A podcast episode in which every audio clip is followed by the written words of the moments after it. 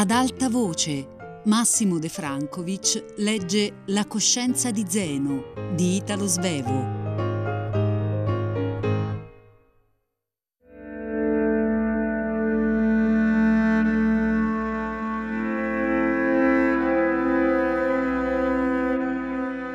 La signora m'accolse con grande gentilezza.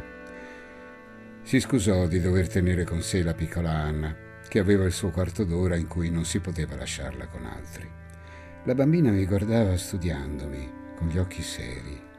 Quando Augusta ritornò e s'assise su un piccolo sofà posto di rimpetto a quello su cui eravamo io e la signora Malfenti, la piccina andò a coricarsi in grembo alla sorella, donde m'osservò per tutto il tempo con una perseveranza che mi divertì finché non seppi quali pensieri si muovessero in quella piccola testa.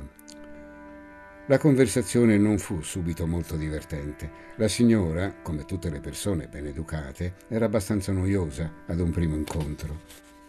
Mi domandava anche troppe notizie dell'amico che si fingeva m'avesse introdotto in quella casa e di cui io non ricordavo neppure il nome di battesimo. Entrarono finalmente Ada e Alberta. Respirai. Erano belle, ambedue, e portavano in quel salotto la luce che fino ad allora vi aveva mancato. Ambedue brune e alte e slanciate, ma molto differenti l'una dall'altra. Non era una scelta difficile quella che avevo da fare. Alberta aveva allora non più di 17 anni. Come la madre, essa aveva, benché bruna, la pelle rosea e trasparente, ciò che aumentava l'infantilità del suo aspetto. Ada, invece, era già una donna, con i suoi occhi seri, in una faccia che per essere meglio nivea era un poco azzurra e la sua capigliatura ricca, ricciuta, ma accomodata con grazia e severità.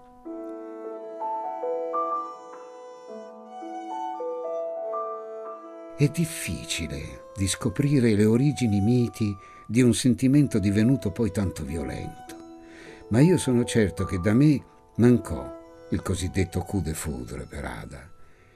Quel colpo di fulmine, però, fu sostituito dalla convinzione che ebbi immediatamente che quella donna fosse quella di cui abbisognavo e che doveva addurmi alla salute morale e fisica per la santa monogamia. Quando vi ripenso, resto sorpreso che sia mancato quel colpo di fulmine e che vi sia stata invece quella convinzione. È noto che noi uomini non cerchiamo nella moglie le qualità che adoriamo e disprezziamo nell'amante. Sembra dunque che io non abbia subito vista tutta la grazia e tutta la bellezza di Ada e che mi sia invece incantato ad ammirare altre qualità che io le attribuii di serietà e anche di energia insomma, un po' mitigate, le qualità che io amavo nel padre suo. Visto che poi credetti, come credo ancora, di non essermi sbagliato e che tali qualità Ada da fanciulla avesse possedute, posso ritenermi un buon osservatore, ma un buon osservatore alquanto cieco. Quella prima volta io guardai Ada con un solo desiderio, quello di innamorarmene, perché bisognava passare per di là per sposarla mi riaccinsi con quell'energia che io sempre dedico alle mie pratiche igieniche. Non so dire quando vi riuscii, forse già nel tempo relativamente piccolo di quella prima visita. Giovanni doveva aver parlato molto di me alle figliuole sue. Esse sapevano, fra l'altro, che ero passato nei miei studi dalla facoltà di legge a quella di chimica per ritornare, purtroppo, alla prima. Cercai di spiegare. Era certo che quando ci si rinchiudeva in una facoltà, la parte maggiore dello scibile restava coperta dall'ignoranza e dicevo, se ora su di me non incombesse la serietà della vita, e non dissi che tale serietà io la sentivo da poco tempo, da che avevo risolto di sposarmi. Io sarei passato ancora di facoltà in facoltà.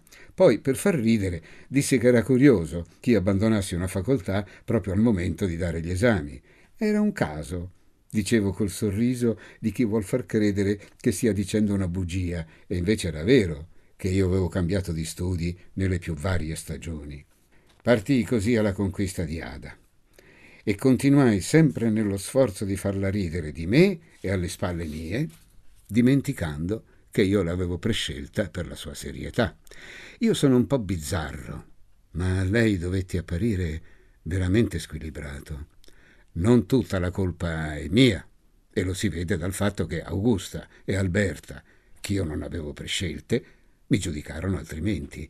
Ma Ada, che proprio allora era tanto seria da girare intorno i begli occhi alla ricerca dell'uomo che essa avrebbe ammesso nel suo nido, era incapace di amare la persona che la faceva ridere. Rideva, rideva a lungo, troppo a lungo, e il suo riso copriva di un aspetto ridicolo la persona che l'aveva provocato. La sua era una vera inferiorità e doveva finire col danneggiarla, ma danneggiò prima me. Se avessi saputo tacere a tempo, forse le cose sarebbero andate altrimenti. Intanto le avrei lasciato il tempo perché parlasse lei, mi si rivelasse e potessi guardarmene. Le quattro fanciulle erano sedute sul piccolo sofà, sul quale stavano a stento, ad onta che Anna sedesse sulle ginocchia di Augusta. Erano belle così insieme. Lo constatai con un'intima soddisfazione, vedendo che ero avviato magnificamente all'ammirazione e all'amore. Veramente belle. Il colore sbiadito di Augusta serviva a dare rilievo al color bruno delle capigliature delle altre. Io avevo parlato dell'università e Alberta, che stava facendo il penultimo anno del ginnasio, raccontò dei suoi studi. Si lamentò che il latino le riusciva molto difficile. Dissi di non meravigliarmene, perché era una lingua che non faceva per le donne, tanto che io pensavo che già dagli antichi romani le donne avessero parlato l'italiano. Invece per me, a Serii, il latino aveva rappresentata la materia prediletta. Poco dopo, però, commisi la leggerezza di fare una citazione latina, che Alberta dovette correggermi. Un vero infortunio. Io non vi diedi importanza e avvertii Alberta che quando essa avesse avuto dietro di sé una decina di semestri d'università, anche lei avrebbe dovuto guardarsi dal fare citazioni latine. Ada, che recentemente era stata col padre per qualche mese in Inghilterra, raccontò che in quel paese molte fanciulle sapevano il latino poi sempre con la sua voce seria, aliena da ogni musicalità, un po' più bassa di quella che si sarebbe aspettata dalla sua gentile personcina, raccontò che le donne in Inghilterra erano tutt'altra cosa che da noi.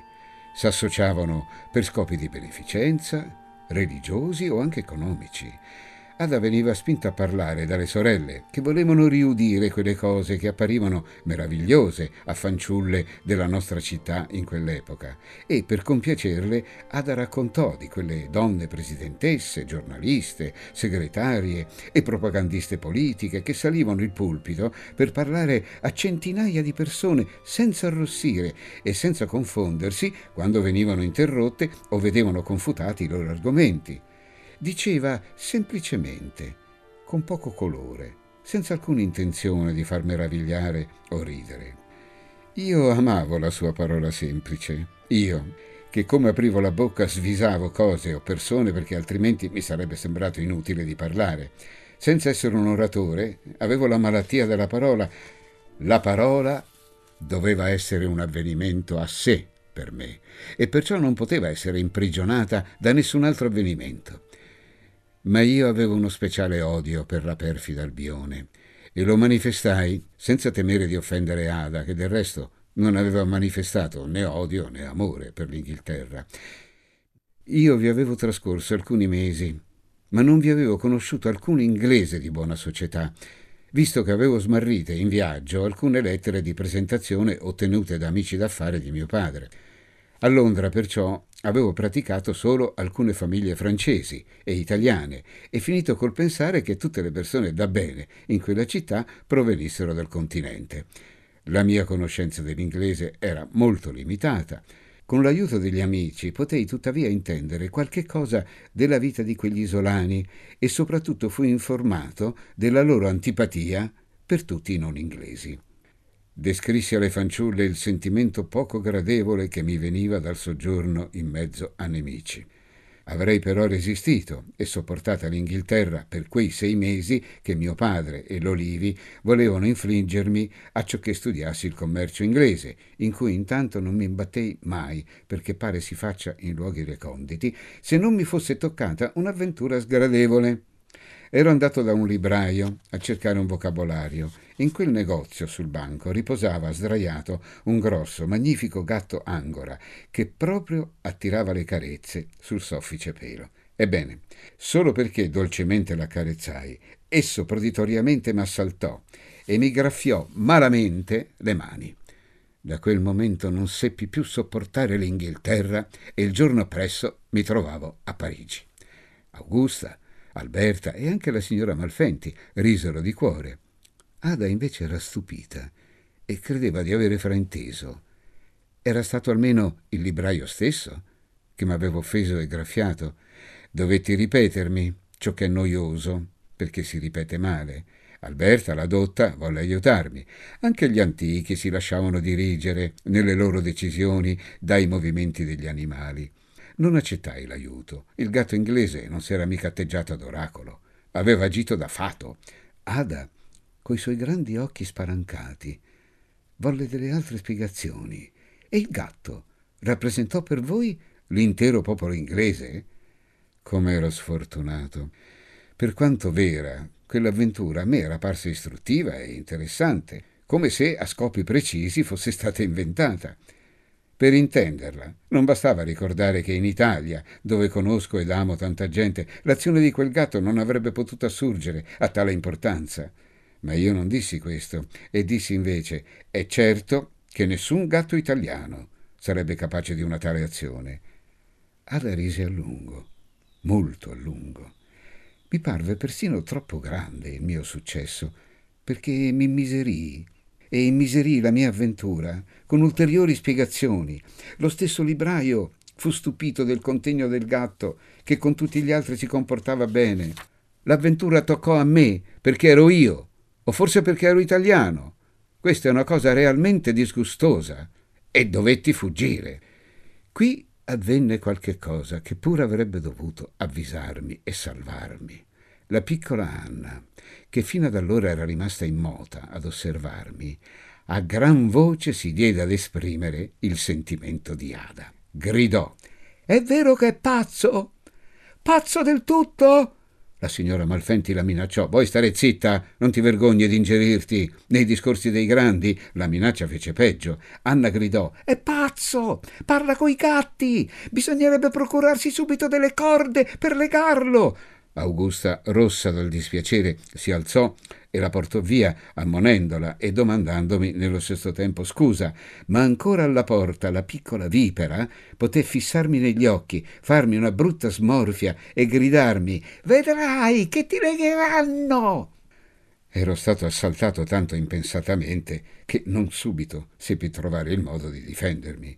Mi sentii però sollevato all'accorgermi che anche Ada era dispiacente di veder dare espressione a quel modo al suo proprio sentimento. L'impertinenza della piccina ci riavvicinava.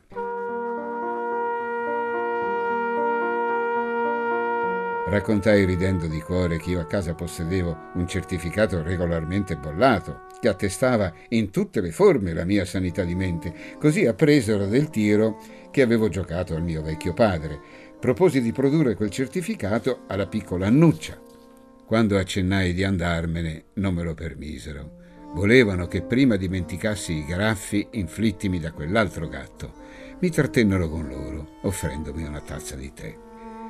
È certo che io oscuramente sentii subito che per essere gradito da Ada avrei dovuto essere un po' differente di quanto ero. Pensai che mi sarebbe stato facile di divenire quale essa mi voleva.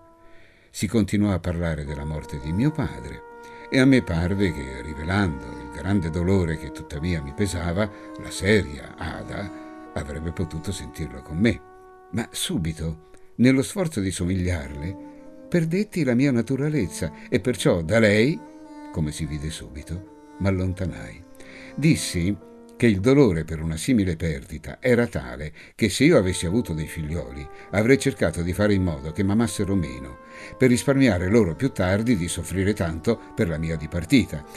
Fui un poco imbarazzato quando mi domandarono in qual modo mi sarei comportato per raggiungere tale scopo. Maltrattarli e picchiarli? Alberta, ridendo, disse il mezzo più sicuro sarebbe di ucciderli. Vedevo che Ada era animata dal desiderio di non spiacermi, perciò esitava, ma ogni suo sforzo non poteva condurla oltre l'esitazione. Poi disse che vedeva che era per bontà che io pensavo di organizzare così la vita dei miei figliuoli, ma che non le pareva giusto di vivere per prepararsi alla morte. Mostinai e asserì che la morte era la vera organizzatrice della vita. Io sempre alla morte pensavo e perciò non avevo che un solo dolore, la certezza di dover morire. Tutte le altre cose divenivano tanto poco importanti che per esse non avevo che un lieto sorriso o un riso altrettanto lieto. M'ero lasciato trascinare a dire delle cose che erano meno vere, specie trovandomi con lei. In verità io credo di averle parlato così per il desiderio di farle sapere che io ero un uomo tanto lieto. Spesso la lietezza m'aveva favorito con le donne. Pensierosa ed esitante, essa mi confessò che non amava uno stato d'animo simile, diminuendo il valore della vita. Si rendeva questa anche più pericolante di quanto madre natura avesse voluto. Veramente ella m'aveva detto che non facevo per lei ma ero tuttavia riuscito a renderla esitante e pensierosa e, mi parve un successo. Alberta citò un filosofo antico che doveva somigliarmi nell'interpretazione della vita e Augusta disse che il riso era una gran bella cosa, anche suo padre ne era ricco. Eh, perché gli piacciono i buoni affari, disse la signora Malfenti ridendo. Interruppi finalmente quella visita memoranda. Non v'è niente di più difficile a questo mondo che di fare un matrimonio proprio come si vuole. Lo si vede dal caso mio, ove la decisione di sposarmi aveva preceduto di tanto la scelta della fidanzata. Perché non andai a vedere tante, tante ragazze prima di sceglierne una? No, pareva proprio mi fosse spiaciuto di vedere troppe donne e non volli faticare. Scelta la fanciulla avrei anche potuto esaminarla un po' meglio e accertarmi almeno che essa sarebbe stata disposta a venirmi incontro a mezza strada, come si usa nei romanzi d'amore, a conclusione felice. Io invece elessi la fanciulla dalla voce tanto grave e dalla capigliatura un po' ribelle, ma assettata severamente, e pensai che tanto seria non avrebbe rifiutato un uomo intelligente, non brutto, ricco e di buona famiglia come ero io. Già le prime parole che scambiammo sentii qualche stonatura, ma la stonatura è la via all'unisono. Devo anzi confessare che pensai, ella deve rimanere qual è, poiché così mi piace, e sarò io che mi cambierò se essa lo vorrà. In complesso ero ben modesto perché è certamente più facile di mutare se stesso che non di rieducare altri.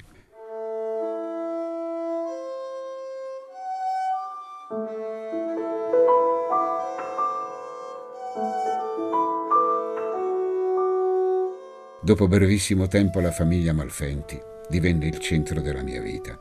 Ogni sera la passavo con Giovanni, che dopo che mi aveva introdotto in casa sua s'era fatto con me anche più affabile e intimo. Fu tale affabilità che mi rese invadente. Dapprima feci visita alle sue signore una volta alla settimana, poi più volte, e finii con l'andare in casa sua ogni giorno a passarci varie ore del pomeriggio. Per insediarmi in quella casa non mancarono pretesti e io credo di non sbagliare, asserendo che mi fossero anche offerti. Portai talvolta con me il mio violino e passai qualche poco di musica con Augusta, la sola che in quella casa suonasse il piano. Era male che Ada non suonasse. Poi era male che io suonassi tanto male il violino e malissimo che Augusta non fosse una grande musicista. Di ogni sonata io ero obbligato ad eliminare qualche periodo perché troppo difficile. Col pretesto non vero di non aver toccato il violino da troppo tempo. Il pianista è quasi sempre superiore al dilettante violinista e Augusta aveva una tecnica discreta, ma io, che suonavo tanto peggio di lei, non sapevo dirmene contento e pensavo, se sapessi suonare come lei, come suonerei meglio. Intanto che io giudicavo Augusta, gli altri giudicavano me e, come appresi più tardi, non favorevolmente. Poi Augusta avrebbe volentieri ripetute le nostre sonate, ma io m'accorsi che Ada vi si annoiava e perciò finsi più volte di aver dimenticato il violino a casa. Augusta allora non ne parlò più. Purtroppo io non vivevo solo con Ada le ore che passavo in quella casa. Essa ben presto m'accompagnò il giorno intero. Era la donna da me prescelta, era perciò già mia e io l'adornai di tutti i sogni perché il premio della vita m'apparisse più bello. L'adornai, le prestai tutte le tante qualità di cui sentivo il bisogno e che a me mancavano, perché essa doveva divenire, oltre che la mia compagna, anche la mia seconda madre, che m'avrebbe addotto a una vita intera, virile, di lotta e di vittoria. Nei miei sogni anche fisicamente l'abbellii, prima di consegnarla ad altri. In realtà io nella mia vita corsi dietro a molte donne e molte di esse si lasciarono anche raggiungere. Nel sogno le raggiunsi tutte. Naturalmente non le abbellisco alterandone i tratti, ma faccio come un mio amico, pittore delicatissimo, che quando ritratta delle donne belle pensa intensamente anche a qualche altra bella cosa, per esempio a della porcellana finissima. Un sogno pericoloso, perché può conferire nuovo potere alle donne di cui si sognò e che rivedendo alla luce reale conservano qualche cosa delle frutta, dei fiori e della porcellana da cui furono vestite. M'è difficile di raccontare della mia corte ad Ada.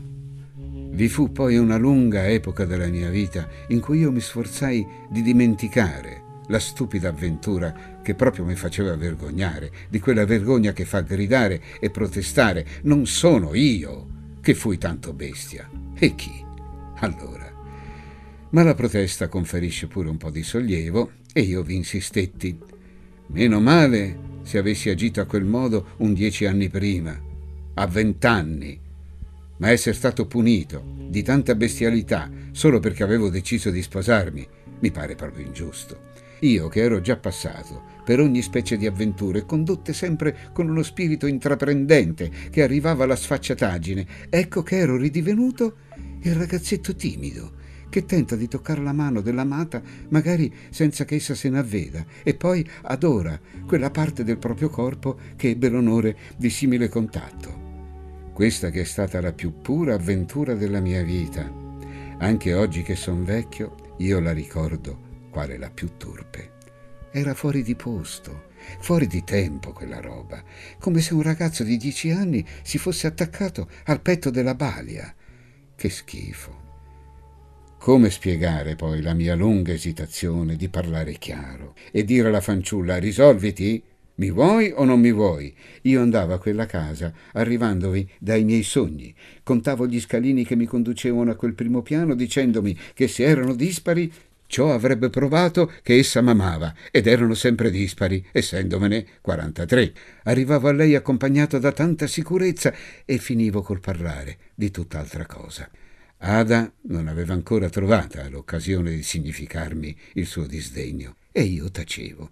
Anch'io, al posto di Ada, avrei accolto quel giovinetto di trent'anni a calci nel sedere. Devo dire che in certo rapporto io non somigliavo esattamente al ventenne innamorato il quale tace aspettando che l'amata gli si getti al collo. Non m'aspettavo niente di simile. Io avrei parlato, ma più tardi. Se non procedevo, ciò era dovuto ai dubbi su me stesso. Io m'aspettavo di divenire più nobile, più forte, più degno della mia divina fanciulla. Ciò poteva avvenire da un giorno all'altro. Perché non aspettare? Mi vergogno anche di non essermi accorto a tempo che ero avviato ad un fiasco simile. Avevo da fare con una fanciulla delle più semplici e fu a forza di sognarne che essa m'apparì quale una civetta delle più consumate.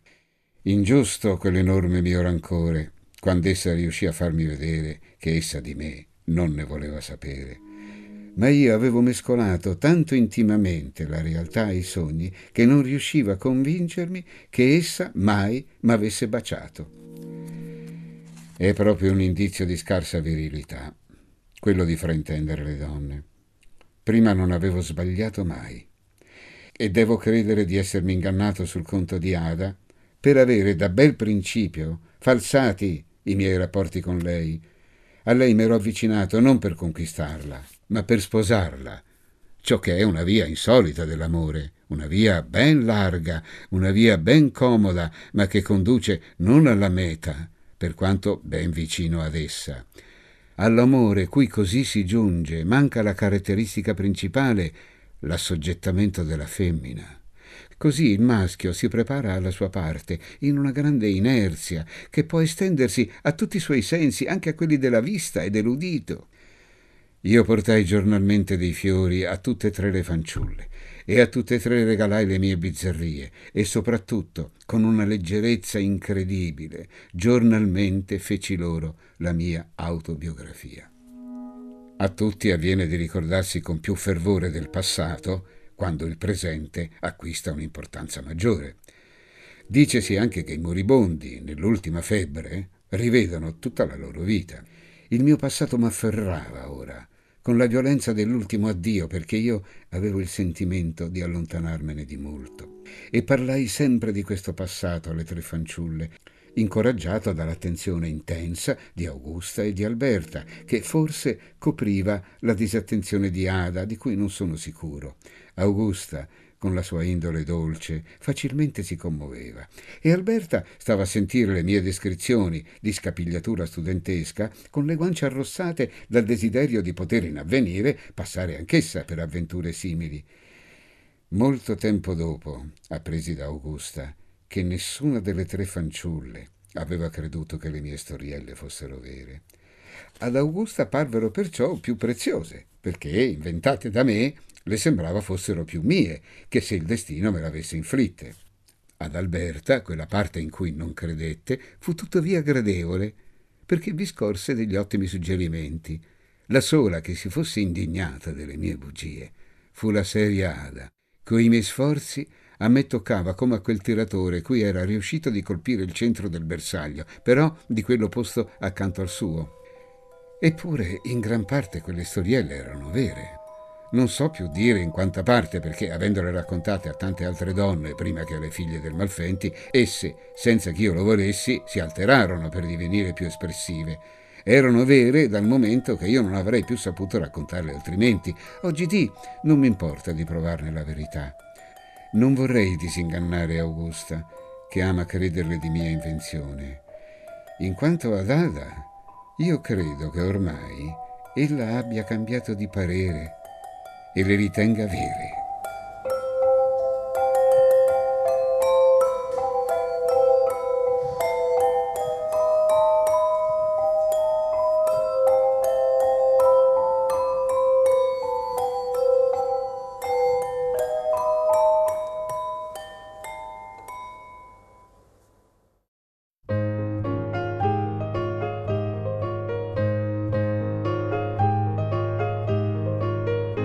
Massimo De Francovic ha letto La coscienza di Zeno di Italo Svevo, a cura di Fabiana Carobolante, Jacopo De Bertoldi, Lorenzo Pavolini e Chiara Valerio. Regia di Luigi Iavarone. Tutte le puntate sul sito e sulla app Rai Play Radio. Ad alta voce è un programma Rai Radio 3.